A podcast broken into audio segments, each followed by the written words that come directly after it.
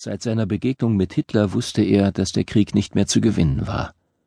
Doch Hauser hatte jetzt keine Zeit, über diese ironische Schicksalswendung nachzudenken. Seinen Koffer unter den Arm geklemmt, hastete er den Stacheldrahtzaun entlang. Die eisige Luft stach in seinen Lungen. So etwas wie Ordnung schien im Lager nicht mehr zu existieren.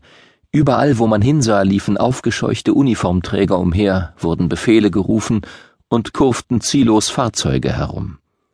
Nur die Evakuierungskolonnenführer schienen nach einem bestimmten System zu verfahren, während sie die weiblichen Häftlinge zusammentrieben, um sie in kleinen Trupps abmarschbereit zu machen.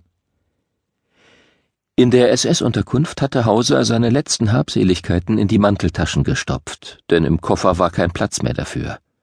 Nun lief er an der Hauptwache vorbei, zurück in Richtung Süden. Er folgte im Schnee seiner eigenen Spur und hielt auf den nächsten Wachturm zu, weil er noch etwas zu erledigen hatte. Er musste desertieren.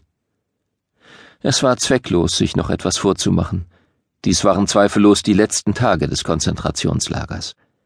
In der vergangenen Woche, als die Winteroffensive der sowjetischen Armee begann, hatte sich Hauser bereits eine Strategie zurechtgelegt. In der Hektik des Aufbruchs durfte er sich nicht verwirren lassen. Seinem Plan zu folgen war die einzige Chance, sich unbeschadet aus der Affäre zu ziehen. Hitlers Strategen hatten den jüngsten Vorstoß der Roten Armee bereits erwartet. Seit Ende November wurde im Konzentrationslager Auschwitz daran gearbeitet, die Spuren des Todeshandwerks zu verwischen. Von Reichsführer SS Heinrich Himmler war der persönliche Befehl gekommen, die Krematorien zu demontieren. Die Motoren, mit denen die Luft aus den Gaskammern gepumpt wurde, kamen ins Konzentrationslager Mauthausen. Die Rohrleitungen waren für Großrosen bestimmt. Um die Sprengung der Krematorien und Gaskammern vorzubereiten, mussten Häftlingskommandos unzählige Löcher in die Wände schlagen. Die Verbrennungsgruben waren bereits zugeschüttet und bepflanzt worden. Als die russische Offensive schließlich begonnen hatte, waren nicht wenige von Hausers Kameraden erleichtert. Die Zeit des Wartens war nun vorüber, die Anspannung vorbei. Doch die raschen Gebietsgewinne von Stalins Armee wurden zu einer bösen Überraschung. Gestern Nachmittag traf schließlich die Meldung ein, dass der Feind dicht an das Konzentrationslager herangerückt war. Seitdem herrschte blanke Panik. Mit quietschenden Reifen waren in der Nacht Fahrzeuge vom Stammlager vorgefahren. SS-Sanitätsdienstgrade hatten den Auftrag bekommen, noch hastig die Akten aus dem Frauenkrankenbaulager zu verbrennen. Ein letztes Mal stieg Hauser die Treppe des Wachturms empor. Der SS-Schütze, der heute den Posten übernommen hatte, war ein Jüngling mit weichem Kinn. Hauser kannte ihn gut. Es war für ihn ein Kinderspiel gewesen, den Schützen zu beeinflussen. Und er hatte pariert, hatte ihm dabei geholfen, in aller Heimlichkeit seine Flucht vorzubereiten. Hauser betrat die Plattform. Der Jüngling wandte sich um und salutierte. Dumpf knallten die Hacken seiner Stiefel aneinander. Herr Hauptsturmführer!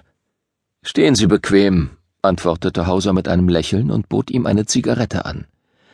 Ich möchte mich noch für die Sache mit dem Eisenbahnwaggon bedanken. Es hat also geklappt? Und die Papiere?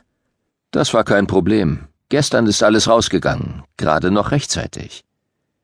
Ein letztes Mal blickte Hauser auf die Baracken hinab. Es war der Block B1a, den man schon im November geräumt hatte.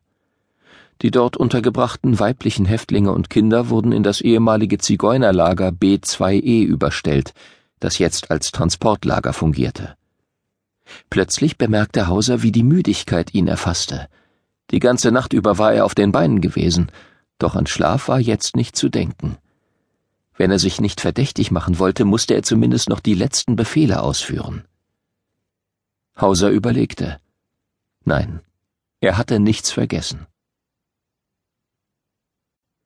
Es war noch dunkel gewesen, als er vor ein paar Stunden mit dem Auto die fünf Kilometer ins Hygieneinstitut nach Reiskow gefahren war um die eilig zusammengesammelten Forschungsunterlagen in seinem Gepäck zu verstauen.